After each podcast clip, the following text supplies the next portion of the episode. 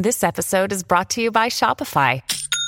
Forget the frustration of picking commerce platforms when you switch your business to Shopify, the global commerce platform that supercharges your selling wherever you sell. With Shopify, you'll harness the same intuitive features, trusted apps, and powerful analytics used by the world's leading brands. Sign up today for your $1 per month trial period at shopify.com slash tech, all lowercase. That's shopify.com slash tech. You're listening to the Dustin Gold Standard on Paine.tv. Ladies and gentlemen, welcome back to the Dustin Gold Standard. My name is Dustin Gold, and this is Paine.tv slash gold. You are listening to episode 143, part three, folks. Part three. We're going to jump right into this, ladies and gentlemen. This is the Atlantic.com. This is an article that was published in June 2000. I found this to be a very fascinating article, so I want to share it with you. It's titled Harvard and the Making of the Unabomber. A series of purposely brutalizing psychological experiments may have confirmed Theodore Kaczynski's still forming belief in the evil of science while he was in college. And this is by Alston Chase. And the reason why we're going to cover this is because we're going to go down the path here, folks, of exploring um, Henry Murray. And we'll learn a little bit about him here. He was the professor at Harvard who tampered with Kaczynski's head. And this guy was instrumental in the beginnings of the CIA. Goes on to say, like many Harvard alumni, I sometimes wonder the neighborhood when I return to Cambridge. I, am sorry, I sometimes wander the neighborhood when I return to Cambridge, reminiscing about the old days and musing on how different my life has been from what I hoped and expected then. On a trip there last fall, I found myself a few blocks north of Harvard Yard. Harvard Yard on Divinity Avenue. Near the end of this dead end street sits the Peabody Museum, a giant Victorian structure attached to the Botanical Museum, where my mother had taken me as a young boy in 1943 to view the spectacular exhibit of glass flowers. These left such a vivid impression that a decade later, my recollection of them inspired me, then a senior in high school, to apply to Harvard. This time, my return was prompted not by nostalgia, but by curiosity. Number 7 Divinity Avenue is a modern multi story academic building today, housing the university's Department of Molecular and Cellular Biology. In 1959, a comfortable old house stood on the site. Known as the Annex, it served as a laboratory in which staff members of the Department of Social Relations conducted research on human subjects. There, from the fall of 1959 through the spring of 1962, Harvard psychologists led by Henry A. Murray conducted a disturbing and what would now be seen as ethically indefensible experiment on 22 undergraduates. To preserve the anonymity of these student guinea pigs, experimenters referred to individuals by code name only. One of these students, whom they dubbed Lawful, that was his name, was Theodore John Kaczynski, who would one day be known as the Unabomber and who would later mail or deliver 16 package bombs to scientists, academics, and others over 17 years, killing three people and injuring 23. All right, you got that so far, ladies and gentlemen. That's the setup of this uh, mini true crime episode here. But this is a great piece. Seriously, it's great. It's a great starting place. I had a special interest in Kaczynski, says the author. For many years, he and I had lived parallel lives to some degree. Both of us attended public high schools and had then gone on to Harvard, from which I graduated in 1957, Kaczynski in 1962. At Harvard, we took many of the same courses from the same professors. We were both graduate students and assistant professors in the 1960s. I studied at Oxford and received a PhD in philosophy from Princeton before joining the faculty at Ohio State and later serving as chairman of the Department of Philosophy at Macalester College in Minnesota. Kaczynski earned a PhD in mathematics at the University of Michigan in 1967 and then joined the Berkeley Department of Mathematics as an instructor. In the early 1970s, at roughly the same point, we separately fled civilization to the Montana wilderness. In 1971, Kaczynski moved to Great Falls, Montana. That summer, he began building a cabin near the town of Lincoln, 80 miles southwest of Great Falls, on a lot he and his brother David had bought. In 1972, my wife and I bought an old homestead 55 miles south of Great Falls. Three years later, we gave up our teaching jobs to live in Montana full time. Our place had neither telephone nor electricity. It was 10 miles from the nearest neighborhood. In winter, we were snowbound for months at a time. It sounds like heaven, ladies and gentlemen, does it not? That is, uh, that is where I would want to be. It goes on to say, in our desire to leave civilization, Kaczynski and I were not alone. Many others sought a similar escape. What I wondered had driven Kaczynski into the wilderness and to murder. To what degree were his motives simply a more extreme form of the alienation that prompted so many of us to seek solace in the backwoods? It's, it's interesting, folks, because, uh, you know, if you want to escape, as I've said, to exit the system, um, is it is it not good enough just for yourself to exit the system and then to leave everyone else alone to live in the system if that's what they choose? I mean, to me, that's free will. You're exercising free will.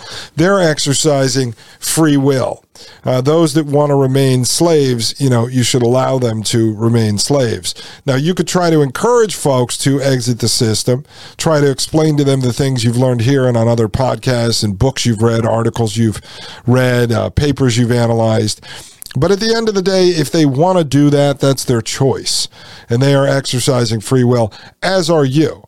Uh, the difference is that if the system tries to come and pull you back into the system and you're forced to defend yourself, that's a different situation. Um, it's going to be hard enough work for you to exit the system and build a life off the grid or partially on the grid. I think that will keep you uh, busy enough. It goes on to say most of us may believe we already know Ted Kaczynski.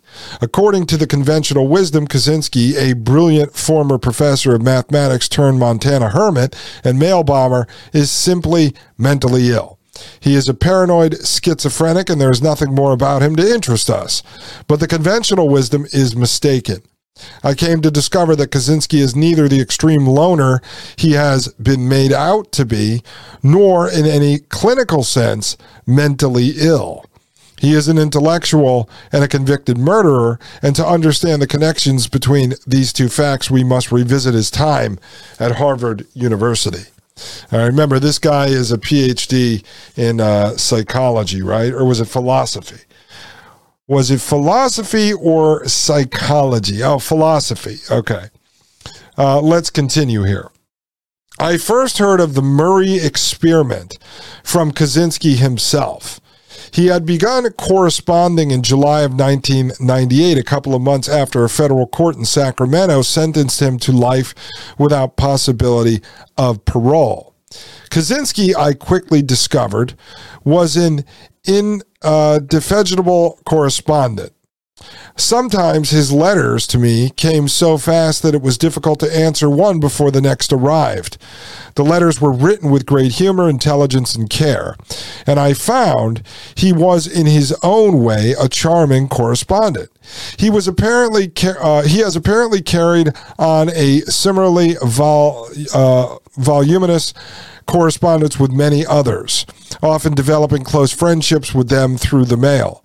Kaczynski told me that the Henry A. Murray Research Center of the Radcliffe Institute for Advanced Study, although it released some raw data about him to his attorneys, had refused to share information about the Murray team's analysis of that data. Kaczynski hinted darkly that the Murray Center seemed to feel it had something to hide. One of his defense investigators, he said, reported that the center had told participating psychologists not to talk with his defense team.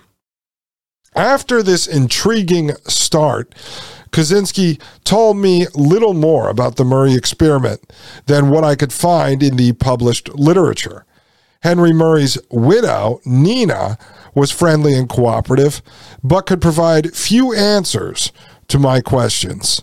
Several of the research assistants I interviewed couldn't or wouldn't talk much about the study, nor could the Murray Center be entirely forthcoming. After considering my application, its research committee approved my request to view the records of this experiment, the so called data set, which referred to subjects by code names only. But because Kaczynski's alias was by then known to some journalists, I was not permitted to view his records. You see this, folks? So this is the uh, government through Harvard here uh, sealing the records related to the experiments they were running on Ted Kaczynski. It goes on to say through research at the Murray Center and at Harvard Archives, I found that, among its other purposes, Henry Murray's experiment was intended to measure how people react under stress. Murray subjected his unwitting students, including Kaczynski, to intensive interrogation what Murray himself called, quote, vehement, sweeping, and personally abusive, end quote, attacks, assaulting his subjects' egos and most cherished ideals and beliefs. Remember, put this in context. Ted Kaczynski is a child at this time, you know, 16, 17, 18 years old. And this guy, Henry Murray, who I will further investigate and analyze for you over the next couple of episodes, uh, developed these techniques years earlier for the OSS, the precursor to the CIA, and how to break down folks, teach them to lie, teach them to make up stories, mess with their heads, and figure out who would make a great and wonderful spy for the United States. Doing this in partnership with the intelligence apparatus out of the United Kingdom, ladies and gentlemen. We'll get to that and much, much more when I get back from this short commercial break. My name is Dustin Gold with the Dustin Gold Standard right here on Paine.tv slash gold. You're listening to the Dustin Gold Standard on Paine.tv. Join the discussion at Paine.tv slash gold. You're listening to the Dustin Gold Standard on Paine.tv. Ladies and gentlemen, welcome back to the Dustin Gold Standard. My name is Dustin Gold, and you are listening to Paine.tv slash gold slash gold. All right, folks, and just up on the screen for those of you over at Paine.tv slash gold, I'll just show you this quickly. See this 565 pages? This is a document called Assessment of Men. And this was actually headed up, this experiment, by Henry Murray. Uh, and this was uh, for OSS. Selection of personnel for the Office of Strategic Services. They're the precursor to the CIA. Headed up by uh, Wild Bill Donovan was his name. And Henry Murray was a lieutenant colonel uh, and they developed, uh, in the course of running experiments on roughly 5,500 uh, folks, uh, how to basically mind bend and mind break and end up figuring out who would make a great uh, intelligence officers. And this, uh, this manual here ended up inspiring the corporate world, developed um, many of their techniques for finding out who would be the best robotic managers at companies. So we're going to get into that. I, think it's really important because a lot of that has to do with uh, mind control stuff. Um, and then we're going to connect this all into MK Ultra, and I'm going to show you some of the programs that were going on, funneling secret money from the CIA into universities, including Harvard. Uh, around the same time that this was going on, and at the same time, we know that Sidney Gottlieb, the head of MK Ultra for the CIA, was actually setting up bogus organizations and foundations to funnel money into institutions, prisons, and universities. Uh, this is what our wonderful government does, folks. That's what they do. Then they spend $50 million chasing down a man whose brain they tampered with, who wrote a paper warning of exactly what they did to him. And then uh, they create these monsters. I mean, if you want to believe that line, I'm not. I'm not saying that's what I agree with yet. I have to do some more investigation. But if you want to take it at face value, they create these monsters, and then they spend fifty million dollars to chase down the monster and villainize him, and then put a podcast up at the FBI like a true crime, uh, true crime podcast, talking about how they caught this guy. Uh, how about you created him? Goes on to say, my quest was specific to determine what effects, if any, the experiment may have had on Kaczynski. This was a subset of a larger question. What effects had Harvard had on Kaczynski? In 1998, as he faced trial for murder, Kaczynski was examined by Sally Johnson, a forensic uh, psychiatrist with the U.S. Bureau of Prisons, at the order of a court.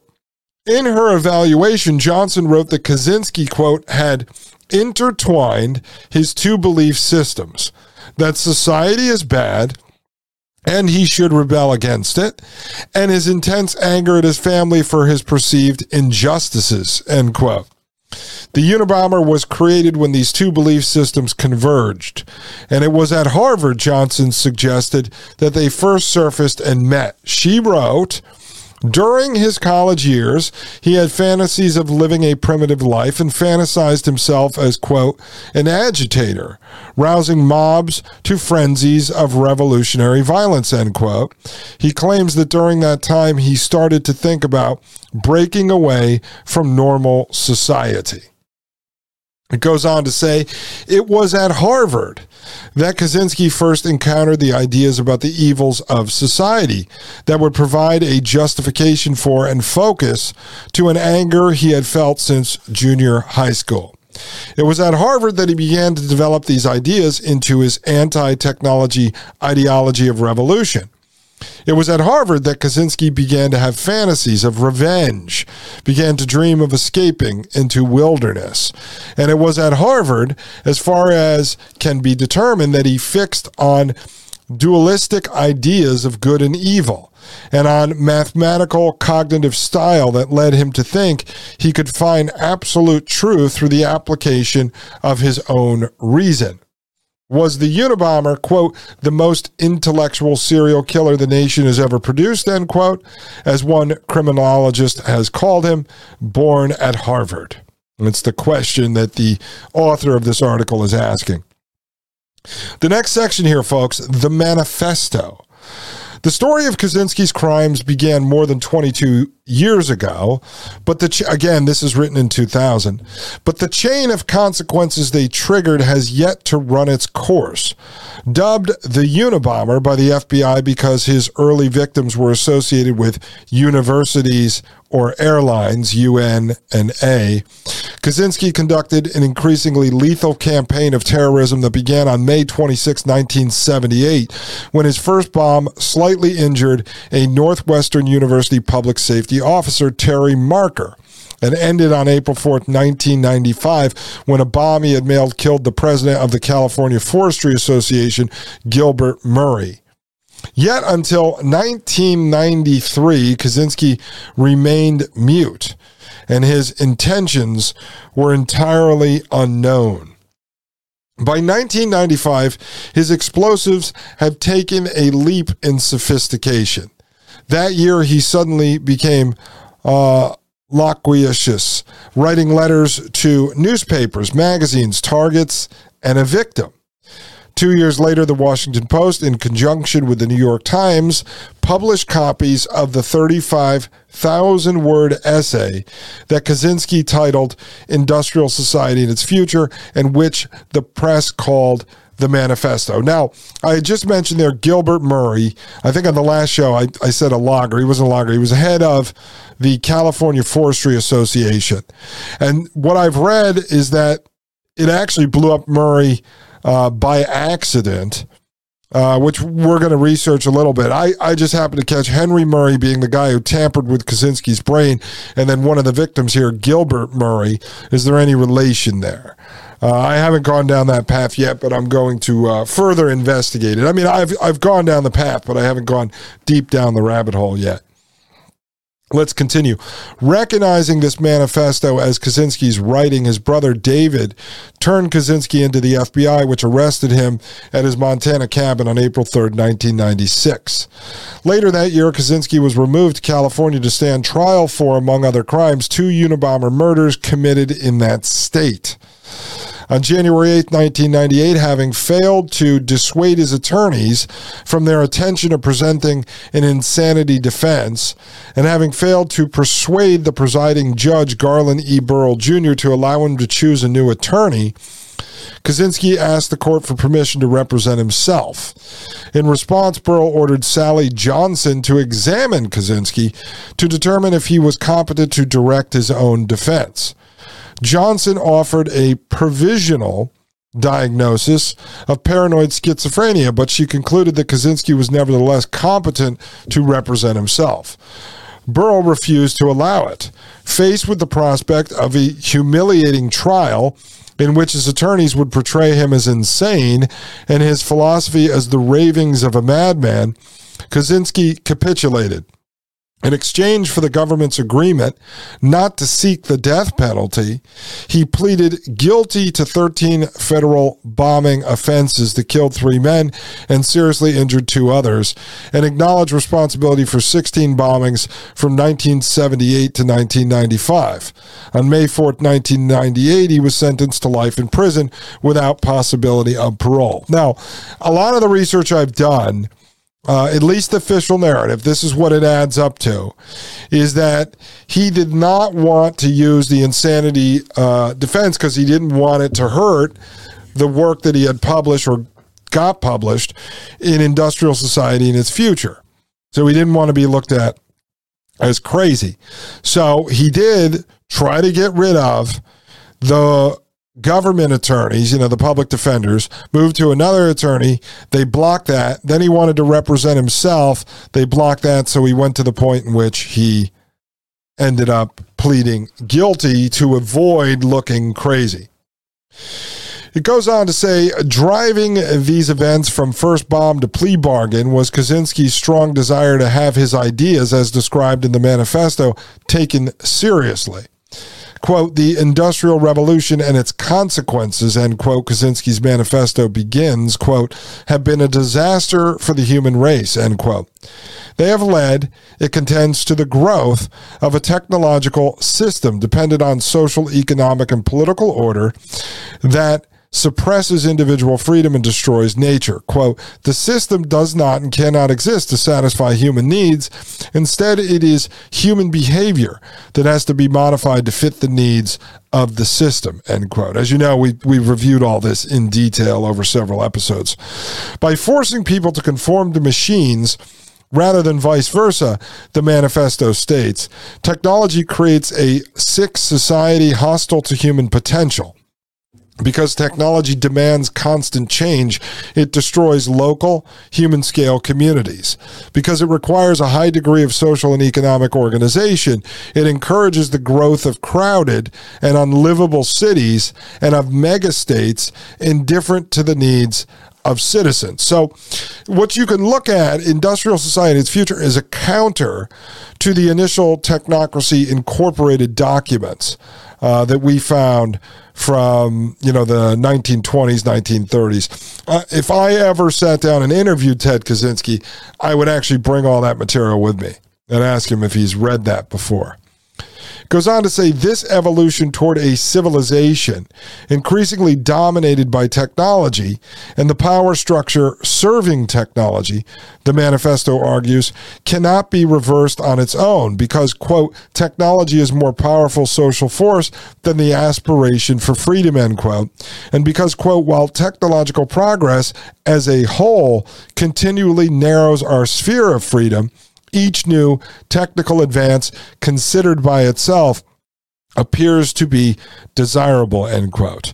Hence, science and technology constitute, quote, a mass power movement, and many scientists gratify their need for power through identification with this mass movement, end quote. Therefore, quote, the technophiles are taking us all on an utterly reckless ride into the unknown, end quote. And technophiles would be technocrats, folks technocrats, although Kaczynski does not use technocrats, technocracy, or technocratic in his uh, paper, Industrial Society, its future, as I've pointed out, which was strange why Washington Post went and put that in to their piece.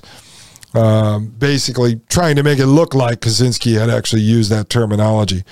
I, I just want to know if Kaczynski was actually aware of the origins of technocracy and the Technocracy Inc. papers.